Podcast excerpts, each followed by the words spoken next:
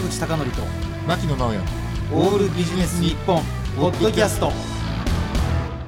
坂口孝則と牧野直哉のオールビジネス日本、えー、本日のゲストはハガツサブックスの千木良美希さんです。よろしくお願いします。よろしくお願いします。お願いしますえーでは早速ですが千木良さんのプロフィールをご紹介いたします、はい。1984年群馬県のお生まれでいらっしゃいます、はい。えー大学卒業後は株式会社角川、えーですね、はい。えー東海ウォーカー編集部を経て株式会社サイゾー、えー入社、はい。えー2013年にフリーランスの編集そしてライターとしての活動を開始なさり、えー2019年、えー出版レーベルのハガツサブックスを立ち上げて、まあ、一人出版社、はい。えーとして書籍の発行も行っていらっしゃいます、はい。よろしくお願いします。よろしくお願いしまます。重さんなんで株式会社角川を辞めたんですか？え給料いくらなんですか？角川。あのいいですよね今日ぶっちゃけなはいはいいいですよいいですよ。え角川ってめちゃくちゃ給料高そうなのになんで辞めたんですか？ね あの実際のところ、あのはい。ちょっとプロフィール少しはしょってしまってる部分があって、あの結婚とか？あいやじゃ あの大学卒業後に、はい。実際あの新卒の時はちょっと実は出版社を全滅していて。あの一旦リクルート系の広告代理店に入社してるんですよ。はい。で本当は制作希望で入ったんですけどちょっと営業が営業部に配属されえてメディアファクトリー？あ違います全然。はい。あのもう名古屋の私が大学が名古屋市内の大学だったので、まあ、そのまま名古屋の広告代理店に。なんだメディアファクトリーで中谷明宏さんからナンパされたとかそういう美味しいネタはないんですか？そういう残念ながら。残念だな そうなんですよ、はい。ただ、はい。もう本当営業回ってる中に実はたまたまちょっと私の担当エリアがその版元さんとかデザイン会社さんとか制作会社さんとかが多いエリアでそこでちょっと実は東海ウォーカー編集部にあの営業に行きまして求人はないかと。でそこでちょうどまあ求人情報を誰よりも最初に知ることができるじゃないですか。うん。なるほど。で実はあのちょっとこの話初めてするんですけど、はい。あのそれで求人が出るタイミングを知って、うん。あのもう会社辞めまして半年で。であの本当は中途採用枠だったんですけど、まあ、新人ながら応募してそのまま就職したっていうということは、まあ、いわゆるスキルとかはい。実力云々にかかわらず、まあおおむね新卒にみたいなもんだってみたいな感じではい。角川に入社なさったんですそうなんです。えー。なのでまあなんで最初ちょっと実は実際契約社員であの坂口さんがおっしゃっていた通りですね給料はなかなか厳しくて。あそうなんですかまあ、とはいえあの最初の頃は結構あの残業代とか出てたので、うん。あのそうするとマクドナルドでバイトした方が時給はいいけどとはいえ多分月額の単位でもらってる額は普通の新卒の人たちよりはちょっと多いかなぐらいの、しかも最初ね手掛けられたのが東海ウォーカーってことは、はい、業界でも有名なものすごく多忙なところですよね。そうです。だからもう今では信じられないですけど、本当に1週間住んでたことありますね、あ編集部に。えでも その頃は別に物撮りは編集の人はしないんでしょ？しないです。あのカメラマンさんがやってくれるんですけど、ただあのインデザインとかもう今だったら当たり前なんですけど当時もう何も分かんない状態でフォトショップも使えませんみたいな 状態で入って全部インデザインやんなくちゃいけなくて。で普通だと、まあ、今雑誌でもあの文章がメインのところはただ流すだけなんですけどちょっとこう情報誌っていっぱい写真とか入るじゃないですか、ああいう配置も全部自分でやらないといけなくて。その当時ってページ単価っていくらですか？あうん。あの編集者のってことですか？えー、どれぐらいで皆さんやってくださって、でも多う分、ん、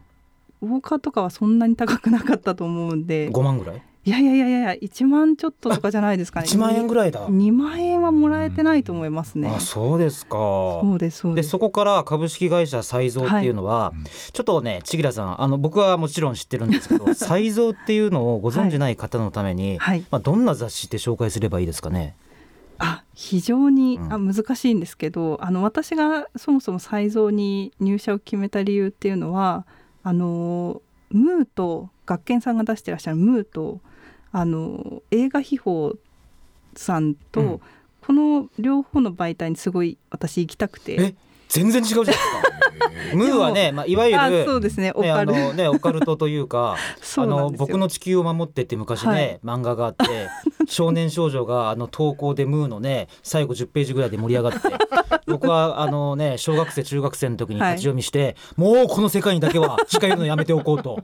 思った記憶がありますし映画秘宝は不走者、あそうです。あ不走者ではない、町山さんが作った、あそうです、ねそうです。まだ町山さんが多分いらっしゃった時期だったんですけど、あの他の編集長にパイを投げたりしてたんですよね。ねえ伝伝説の。ねえ。あの時は柳下さんの連載が僕大好きでずっと立ち読みしてました。買ってないのかよっていうね。でもそうですよね、うん。結構高かったですもんね当時だと、うんうんうん。うんそうなんでです全然違いそうなんですが、はい、違いそうなんでですけど、この2社ってもうガチガチに中途採用で結構なんていうんですかねほぼ募集が出てないというかあそうなんだ。でえ募集あったとしてもムーとかって面接でなんか UFO を君は信じるのかとか聞かれるんですか？どうなんですか？版みたいに。ねでも君信じるのか？みたいな。心霊写真見たことあるのか？みたいな。あるんですかね？そんなことない本。当ですよねでも、でもそうもしかしたらその、うん。ムーに行っちゃったらオカルトしかできないけどで映画秘宝に行っちゃったらやっぱり映画の話になっちゃうじゃないですか、うん。うんでも両方好きだから両方やりたいなって思った時にこうサイズを説明する私なりの、あのルールとしてはこうその両方をやれる媒体だったんですよ。なるほどはい。ねオ。カルトも扱えるし、映画ももちろんやるし、うん。でそれこそまあ今でこそ当時はあんまり興味がなかったって言うとあれなんですけど、うん。まあ、ジャンル外だったんですけどビジネスの話もあったし、まあ、タブーというかタブーってすごい広いんですけど、うんうん。日本の社会問題みたいなものも扱っていて、だから総合情報誌っていう意味では、あの毎月結構飽きずにいろんなことやれるなっていう印象の媒体だったので。あのしかも昔のサイズはきかなりね際どさがあって、そうですね。もちろんあの僕ナックルズとかね そこら辺のやつも大好きなんですけど、はい。比較的こうジャーナリスティックな書き方もしてましたしそうでねす。ね。あのしかも新進気鋭の連載陣が多くて、M2 と言われたはい。宮台先生とか宮崎哲也さんとかもね、すごく連載してましたもんね。それであの募集があって、まあはい受けたら受かったみたいな感じですか？そうなんですよ。うん。まさか多分東海ウォーカーってその美味しいスイーツはとか、うんうん。クリスマスどこ行くイルミネーションみたいなことをやっていたので、うん。おそらくその才蔵からすると思わぬ人だったと思うんですけどその人材募集のその思い描いてた人材ではなかったんじゃないかなって思うんですけど、まあ、でも当時あの私と多分最終まで残って、まあ、い今は逆に才蔵編集部にいらっしゃるんですが、あのスタジオボイスの出身の方か渋谷さんの、はい。はいはい。か私かみたいな感じでうん。最終選考まで残ってたまたまそのスタジオボイスの方が多分同時に才蔵以外も受けていてで他が先に決まっちゃってみたいな感じの流れで多分ラッキー入社なるほどね。これちょっと褒め言葉なんですよね。週刊文春とか週刊新潮とか、あるいはサイゾとかって、はい。メディアの内幕を書くこと多いじゃないですか。はいはい。でメディアの人に話聞いたら「ひでえこと書かれたよ」の次に「でも意外に当たってんだよね」やっぱあの訴訟対策ですごいちゃんと取材なさってるケース多いですよね。そうですね。ね。もちろんそうじゃないっていうことで な実際の訴訟に、ね、発展することもありますけどね。でその中ではい。才蔵で特になんかご取材で力入れたっていうのはどういう分野なんですか？あー取材で力を入れてた。あるいは回数が多かったとか。回数が多かったのは、あの私は結構実は宗教ものが結構好きでやりましたね。ムーで実現しなかったことを。そうですね怒られるな俺 宗教ネタね。でもあのなんか硬派な宗教特集多かったですよね。はいそうなんですよ意外ね。うなのでまあ多分一般的にうん普通のなんていうんですかね一般紙で取り上げられる宗教ってじゃああの仏教だとかあの神道だとかっていうところでお寺とか神社うんみたいなイメージのあるものが多いと思うんですけど、うん。まあ、才蔵の宗教特集っていうのは基本的には結構新宗教を取り扱うので、まあやっぱりその伝統が薄いというと言い方悪いんですけど伝統が浅い分、うん。いろんんなその多様性があって、うん。面白いんですよ掘り下げていくと。だから僕がですね、はい。初めて受けた印象は以前宝島社がやっていた別冊宝島のシリーズをはい。こういろいろまあいい意味でごちゃっとして、はい。で面白く現代風にアレンジしたような雑誌の昔あ輝きがあって。そうですね。で僕が一番最初に見たのは加藤愛さんが表紙の号があったんですよ。懐かしい第2号かな、はい。第1号だったかもしれない。であのポップさと中身の濃さっていうのはなかなか面白いバランスでしたよね。そうですねね。であとあの千賀さん宗教とあともう一個ぐらいあげるとあともう一個挙げるとすると、裏社会ものを裏社会ものね。意図意図せずしてはいはい。多くやってましたね。うんうんうんあの結構なんていうんですか今だったらちょっとこれダメなのかもしれないですけど当時はまだあのそこまで厳しくなかったのもあって結構あのヤクザさんたちとかに取材をしに行ったりとか普通にしていていうんやまさかオカルトやりたかったけど、うん あのヤクザ本物の人に会おうとは思ってなかったので 結構あの意外なジャンルにはなったもののやっぱりお話聞いてみると面白いですよね。あのちょっとご参考までにどの階層のヤクザの方なんですか？結構はい偉い階層の方とかにも、あの本当組長さんと言われるようなえ方のお家とかに取材に行ったことありますね。ええーでテープ回していいですかってやるんですか？そうですね。で、いきなりどんなしのぎしてるんですかとか聞くんですか？いやでもその時のテーマは奥様が聴いてらっしゃる音楽は何ですかっていう。えー、で一応演歌とか歌謡曲を期待したうんからなと思ったら実ははい。めっちゃ EXILE 聞いてます。嘘本当に？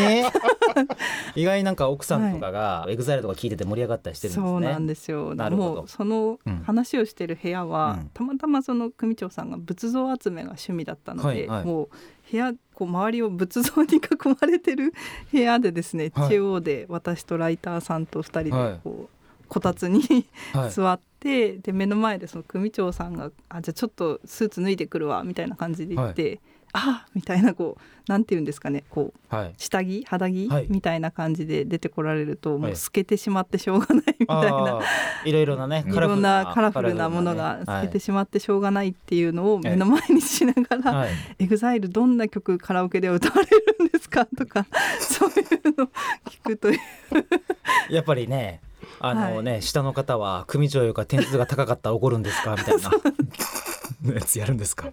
ということはですよ、はい。まあなんかすごい楽しそうな感じなんですけど はい。あのちょっとまあ時間の関係もありましてあのその後に2019年にさっき私があの紹介した出版レーベルのハガツサブックスを立ち上げるわけですけど、このきっかけ独立した理由ってい。うのはどこら辺にあったんでしょうか、あと一応才蔵を退社してから、うんえっ、あと聞き忘れたサイゾって給料高いんですか？いや多分出版社の中では中間ぐらいなんじゃないかな必と思いまず言うんですね。幻冬者の人も同じこと言うんだよ。講談社と小学館には負けますとか言ってそんなこと聞いてねえよ。俺は絶対値聞いてんだいやいや出版社の中ではとかね あとさあの名古屋あたり行くじゃないですか、うん。ね給料の話するじゃないですか。いやいやあの大手キー局よりかはってそんなこと聞いてねえよ 俺は。君たちの絶対値を聞いてるんだ俺はみたいな。結構どこ行っても聞いてんのねそうなんですよ。そうなん。ですよね大事なことです大事なことですよね。リサーチとしてリサーチとしてはね、はい。あ失礼しました。で独立としてはい、はい、独立して、うん。あのあれどれぐらいになるんだろううんな、6年7年くらいずっとフリーランスとしてあの仕事をしてたんですけど、はい。やっぱり最初の時で雑誌がメインだったんですけど、うん。書籍もたまに作らせてもらえる機会があって、はい。で書籍ってやっぱり雑誌とはちょっと違って一つのテーマを掘り下げてまるっと一冊その人のことを書くっていうスタイルのものなので、あそれがやっぱり月刊誌って一回取材したら次テーマ変わっちゃってずっと追いかけ続けるのが難しかったんで、書籍面白いなっていう気持ちがあってでたまたままあフリーになった時に双葉社さんとかですねあの付き合いのあった版元さんに持ち込ませていただけるようになってそれがちょっと楽しくなっちゃったので。これは一人出版もやってみようっていうふうにちょっと次第になってったんですけど、あの例えばフワちゃんとかね、はい、取材で接する場合と本を作るとかの接し方って全然違うでしょうしね。そうですね。あのただ牧野さんと、はいあのちょっと話していたんですが一人出版社ってもちろんあの統計はないでしょうけど、はい結構多いんですか？今数としては。多分多いと思いますへうーね。んちょっと私も正確な数字は全然把握してないんですけど、あの大体一人出版の方って大手の取り次ぎさんと直接やってるケースって結構少なくて。あの例えば私だったらトランスビュー系と言われるようなトランスビューさんという営業代行とかをやってくださる会社さんを通してあの書店さんに流通をしてるんですけどあじゃあ例えばインディペンデントの音楽、はい、ミュージシャンをこう配信するような代理店みたいなとこあるんですけどその出版社版みたいなもんですかね、ま、さに大手レベルじゃないんだけど、はい、仲介してくれるみたいな、はい、仲介して大手の人たちと変わらない市場に回してくれるという、うんうん、あのシステムがあってそこで協業している会社さんだけでも多分数百とかあるのででその代行のパターンっていうのがいくつかありますので結構数は多いんじゃないかなと思います、ね、あのこれは書かれていらっしゃったんで、はい、固有名詞出していいと思うんですけど、はい、あの幻冬舎のね、はい、社長もあの出版社作られたばっかりの時はかなりこう取り次ぎの方に、うん、なかなかこう、はい、うまくやっていただけなかったってことを恨み節も含めて書かれたことありますけど、結構あの以前からこうがっちり組んでる大手の出版社の方がやっぱり強いんですか、あ大手の取り次ぎさんとそもそも契約をするっていうのが私たちにはハードルがめちゃくちゃ高くてですね講座を開くっていうのがなかなかできないんですよ。なるほど、はい、メリットとしてはやっぱり一人でなさっている以上は、はい、まあ誰からもこう文句言われないし、ね、やりたいことがやれるってことだと思うんですけど、うん。うん、逆にデメリットとかあるんですか？あデメリットは、まさにさっきのその取り次ぎ問題だと思うんですけど、うん、まあ、そもそも利率といいますか、うん、があの大手なのか、まあ、いっぱい観光物が出してて信用を得られている大手さんなのか、うん、私たちみたいに数冊しか出してなくて一人でいついなくなるかわからない存在かっていうので、うん、やっぱり取引の率が変わってきます、でも率が大手はいいからこそ、あの自転車操業になってるわけでしょ？どんどん本を出し続けないといけないみたいなね。はいそうか。あのこれちょっとまあいろんなこうデメリット、メリットがあると思うんですが、はい、例えばこの中で本を出した以上は宣伝しなきゃいけないですよね、うんうんうん、宣伝ってどうやって行ってるんでしょうか？今はですね、うん、あの私はこうフリーでやってる時に比較的多分ジャンルがすごく幅広かったので、うん、それこそ本当に女性ファッション誌とか美容師やってみたりとかでかといって週刊誌やったり実話誌やったり、うん、でウェブもあのいろんな媒体やったりしていたのでまあ、基本的にはまず自分が関わってきていたお世話になってた媒体さんにリリースのお願いを直接させていただいてあのできるだけ、うん、あの露出を増やすっていうことをやっているんですけど、うん、意外と新聞社さんとかがあのこういう独立系の本もちゃんとチェックしてくださっていてなのでそういうところからもあのこちらから毎回あのお手紙を送ってるんですけど、うんうんうん、あのそういうのもあって意外と露出は多分もしかしたらあの大手で流れ作業で作られているって言ってしまうとよくないんですけど、うん、あのそういう本に比べると露出は結構多くできてるんじゃないかなと。ね、はい、あの千倉さん素晴らしい今あの話の流れなんですけど、はい、その流れで言いますとね今年の8月にあの僕の、はいあの1年仕事がなくても倒産しない経営術っていうのを出した時に、はい。まあ、いろいろ千倉さんがあの私の本を、まあ、いろいろこう当たっていただいて、うん、フォーブスとかに取り上げていただけたんですね。だそのフォーブスもあの以前からの人的なつながりもあるでしょうしね、はい、でそこでうまくこうデジタルトランスフォーメーションっていうんですけど、うん、経営の新しいトレンドとこう絡めて記事になったっていうケースありましたんでね。じゃあその辺の話はまたね、はい、あのーはい、話は尽きないので千吉さんにはこちらにおいでいただいてお話を伺いたいと思いますがよろしいですか？はい。ぜひよろしくお願いします。じゃあ次回は給料の話を。そうですね。はい、えー、ではゲストは千吉美希さんでした。次回もよろしくお願いいたします。お願いします。ありがとうございます。ありがとうございました。坂口孝則と牧野直哉のオールビジネス日本ポッドキャスト。今回はここまで。次回もお楽しみに